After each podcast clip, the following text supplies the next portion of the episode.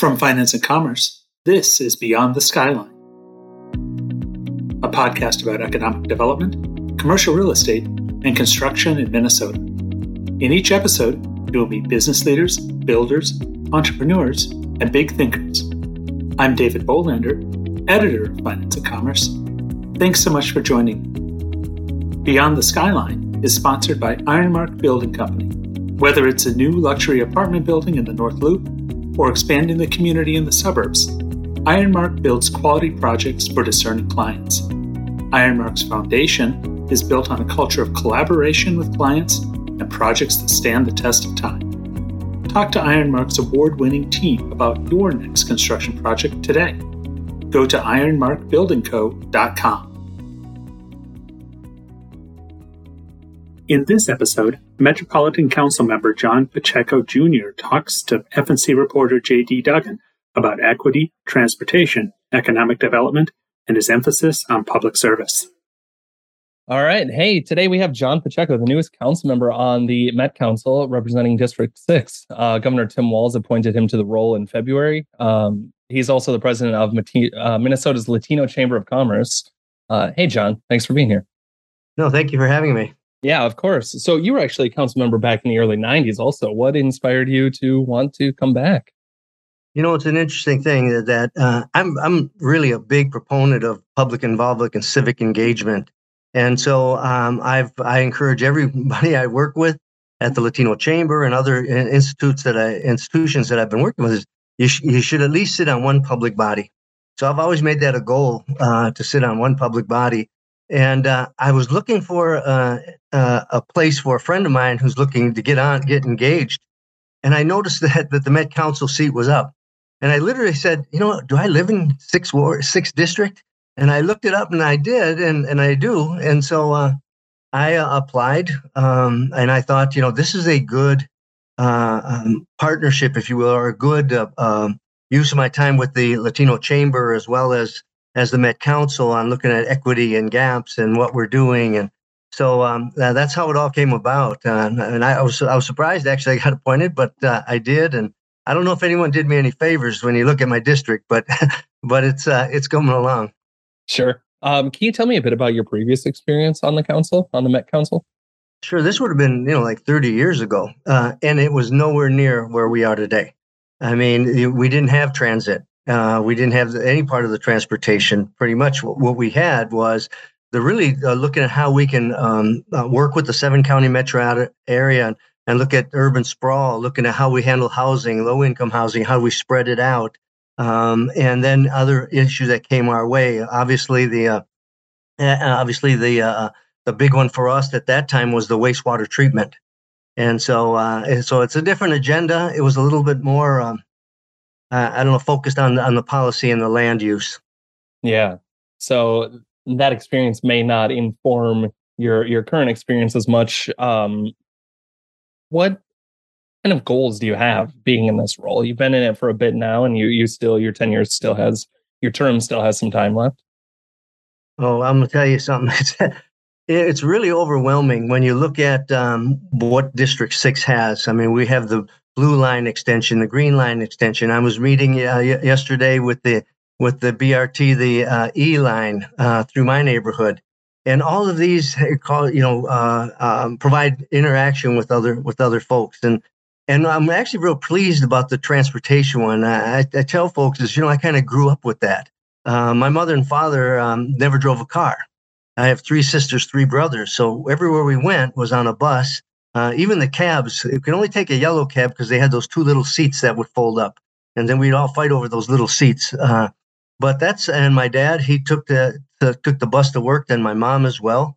Um, and my dad worked at Honeywell. And if they, they moved, he he had to you know figure out a new way to get to um, uh, the different stations that he was working in. So I'm uh, I'm really attracted to transit and how, how what a difference it makes in people's lives. So that, so in in some ways the uh, um, what we're doing today with the these different uh, uh, you know these are hundred year hundred year investments that we're talking about today is it's kind of exciting. Uh, so I'm yeah I'm I'm getting I'm still behind a little bit in reading a lot. I actually like the tour type stuff. So um, I'm going on a bike tour to see what you know what are the issues regarding how we open up those, how fast can we open up these trails? Um, and that's the biggest issue over in that area right now. And so, um, uh, yeah, I'm, I'm, I'm enjoying it. Uh, it's very, very, very time consuming. It's, uh, it's, but it's, it's, it's interesting. Yeah. So I'm hearing that you, you value experiencing these things yourself to, to really be able to make the decisions on them it's the you know your your eyes get glossed over after a while when you read all the different metrics that we're trying to measure uh, and and you know we we we consume a lot of information uh, in all of these projects you know we pride ourselves on planning and and uh, community engagement so whether it's the green line or blue line they both have anti-displacement committees in place um, and even when the pandemic was uh, having people home they were doing garage door type of uh, education around the different routes we were taking and what, where we were planning. So we couldn't, because you can't just stop things. Um, but so I've been on the bus tour for that. Uh, I do. I, am I've always again uh, uh, sat on a number of boards that um, provide those opportunities. Uh, and uh, and whether it was the Hennepin County Library Board or the Governor's Task Force on Juvenile Justice, uh, I've been. I was ten years vice chair of the Metropolitan Sports Facility Commission when it governed the Metrodome. Uh, and so there's all these different interactions, but it's all been kind of local as well. So I'm, I'm kind of again, again grew up around it.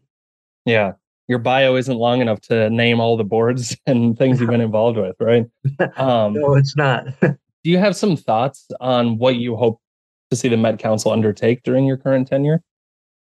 Well, we're pretty much uh, deep into what we're doing with again uh, the light rail and the, and the growth and expansion.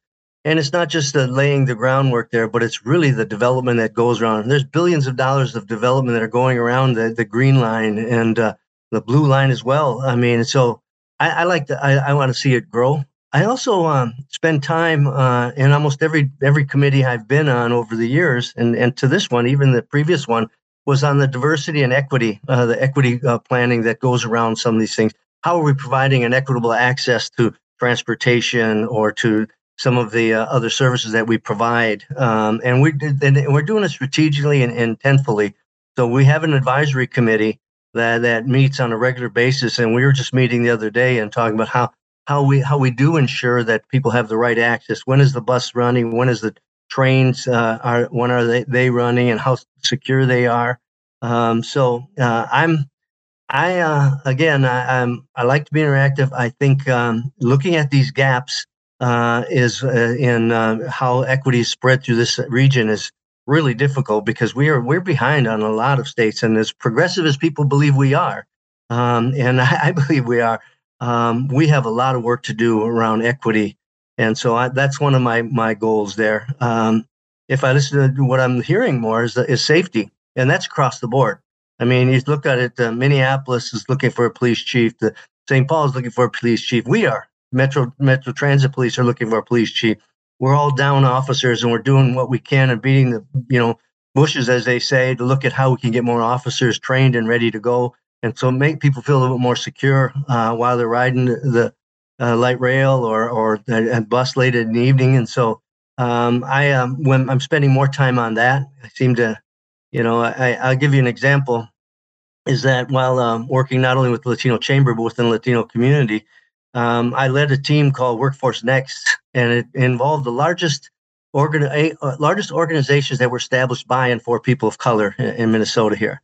So Summit Academy, uh, Urban League, uh, um, uh, Hmong American Partnership, CLUES, uh, LEDC, Latino Economic Development Center, American Indian OIC. And what we did first was get get together and look at how we work together ourselves and how are we tracking, what metrics are we tracking and then we went to the legislature to to to provide some to get some resources so we can address this. And we did focus groups in Willmar and in Austin, and and uh, we worked within the Somali community.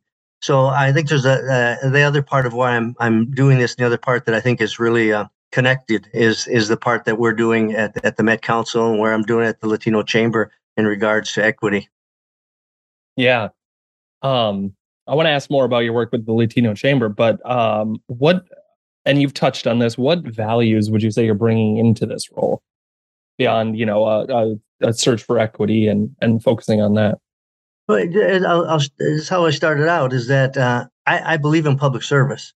And so I've encouraged people to do that all the time. If you go to the state secretary of state's office uh, website and you look at all the different committees, I, I, I got to tell you, there is a committee for you. I don't care if you're a plumber, a police officer, a, a scientist, a, a, youth worker. There are so many advisories uh, uh, and boards that you can be involved in, and, and it and it work goes across every strata. Whether you're in the corporate sector or whether you're in the nonprofit sector, what can you come to the table with, and how they could use your advice and skills. Uh, and I'm to tell you, people love to have people volunteering, especially in the policy area, because it's uh, it's it's hard to engage people. Um, and uh, so the values there, I think, uh, it comes around community engagement, community involvement, um, and really getting to what's important. I mean, right now, you know, we can look at the um, the expansion of light rail and say, you know, the whether it's a tunnel or or the you know the um, what we're doing as far as growing, but it, it gets beyond that. I mean, it's it's really uh, it's uh, uh, not only the engagement in that area, but it, it is you know how many trees uh, we would take away along the bus route, or how many parking spots, and and then it's meeting with the community. I, I can't tell you how much the community engagement uh, is done within the staff and within the local community. And the other thing, uh, the value uh, I see is that we work directly with a lot of the local council members and, and mayors and uh, uh, the University of Minnesota now on viral load. I mean, so there's all these partnerships that we have uh, at our disposal that we're really doing some great things. I mean, who would have predicted a partnership with the University of Minnesota on viral load? And and we have uh, uh, Dr. Osterholm really uh, praising the work. You know, he's the head of epidemiologist, if I get it right, uh, at the University of Minnesota, and they're really praising the work that the staff did. Now, who, you know, that's something you, you don't know until you know it. Uh, and then now we're looking whether it's monkeypox or other things. Was how how how was this used in planning? Um, so um, I'm I think if so again, my my first would be engagement. The second would be the the uh, the policy development around these things, and really uh, we're doing some great things. And sometimes you get focused on you know one one aspect, and uh, but and you fail to see the really the broad picture there. Sure. What do you think is some of the most impactful work that you've done? Well, you know what? I um I spent 18 years at Xcel Energy. My first 10 was uh, leading local government relations. And as we said back then, we are literally connected to all of our customers in the utility business. And um, and I and I had the opportunity to to uh, work on a team to negotiate the franchise agreement with the city of Minneapolis. But the most impactful one was working along the river. I, I worked with uh, the chair chair here of Met Council, Charlie Zelle, in uh, lighting the Stone Arch Bridge uh, and we and opening that um, the waterways behind there and creating water power park around the uh, the falls. That's you know there there was the alphabet soup, whether it was the historical society, Hennepin County, the city, the DNR, and just to get that work done, it, it took years, but uh, it was at the end of it, you know, you can go there now and walk along the river and, and actually touch the river instead of being at some some distant deal. Um, and then, you know, again, I, have worked with the Sports Facility Commission on, on, on, looking at how we divide those those teams up uh, and get them their their facilities and how that grows and the economic vitality that brings to a downtown.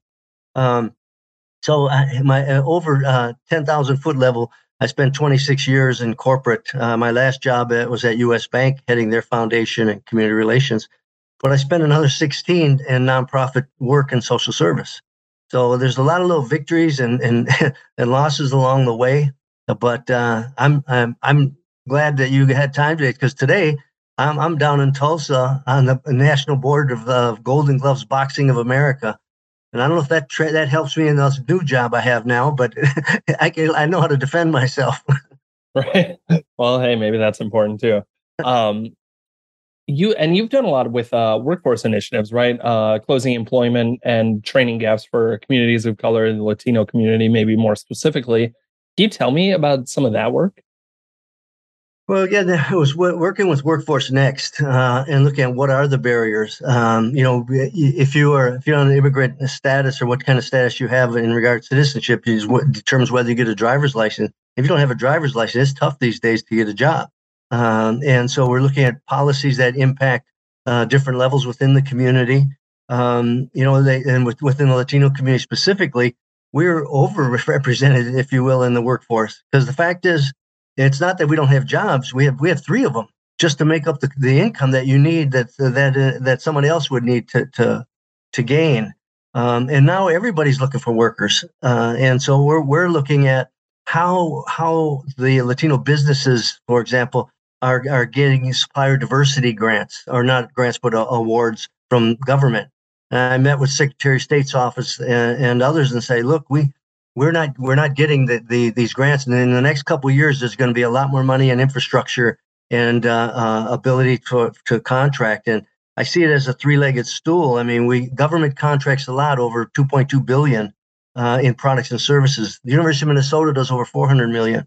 Of that, what goes to uh, the more diverse communities to make this more of an equitable uh, value, if you will? And so um, uh, that's what we're doing. That's what I'm doing there now. And so we're we're working in about a um, like I said, it's like a three-legged stool. We're working to get government to uh, help certify a lot of the businesses that we have and, and make them eligible for contracts. We're working with uh, supplier diversity folks within the corporate world, um, and each of them have their own goals and are set up to work. And then uh, another one that's kind of been left left off, and that's in the public se- sector. Some of the bigger nonprofits, if you will, I mean, they have more flexibility on contracting, whether it's uh, you know uh, landscaping or legal work. I mean, how are they using and how are they engaging the Latino community? So that's kind of um, that's that's what I'm focusing this year. Um, and you know, we um, at the chamber kind of respond to what's going on uh, in within the businesses. So, for example, when people were applying for those PPP loans, uh, not all of them had the financial background for the last three years, uh, and some of the, uh, the businesses are just stuck there. And so, we uh, had classes on on um, um, on uh, QuickBooks, uh, both in English and Spanish for small business. Um, we had we just finished a, a, webinar on how to buy your own or lease your own building. Uh, what happened on Lake Street uh, if the building was was damaged and you, they they lost their inventory and they didn't get the insurance? Uh, the building owner did. Uh, and so they're realizing the importance of, of having that ability and maybe you don't you're not ready to buy but you need to know what to, what it is uh, and our model over at the uh, the Latino Chamber is really leveraging the skills and assets that we have within the community. And so, on a quarterly basis, we'll do a, a workshop on how to start your business. Uh, is it LLC or is it sole proprietorship? We um, did uh, we do workshops on um, real estate, buying buying your home. It's your biggest biggest asset. Uh, even if you're looking to start a business, they, they you know they know you have this kind of asset here. Um, so we, we, respond that way, and really it helps our Latino lawyers and and uh, realtors and everything kind of have access to the community. Yeah, you know there were a lot of promises for equity that were made kind of in the wake of George Floyd and during uh, during COVID. Um, are you seeing a greater focus on equity? Are you seeing the the dollars come through to actually live up to those promises? I, have seen I've I've seen uh, um, work being done. Um, if you look at the Latino Economic Development Center, they're the only uh, uh, Latino CDFI Community De- uh, Development Finance Institution, and they they worked really hard to get money out on the street as fast as possible to really help these businesses who lost their inventory. And and what they'll tell you, and what I've heard, um, is that um, the, when you talk to the businesses, they say, "John, I came here didn't have anything." Uh, so right now we're rebuilding. Um, and so the resilience within the community is what I've seen most. But I've also seen some of the resources the banks are putting down on Lake Street now, and the counties and cities are, are kind of coming together and say, how do we rebuild better, if you will, uh, and how do we make sure some of these small businesses aren't aren't you know lost in this in the mix here? Because there's going to be some buildings that are going to be built, and and they're going to have to have, have that design.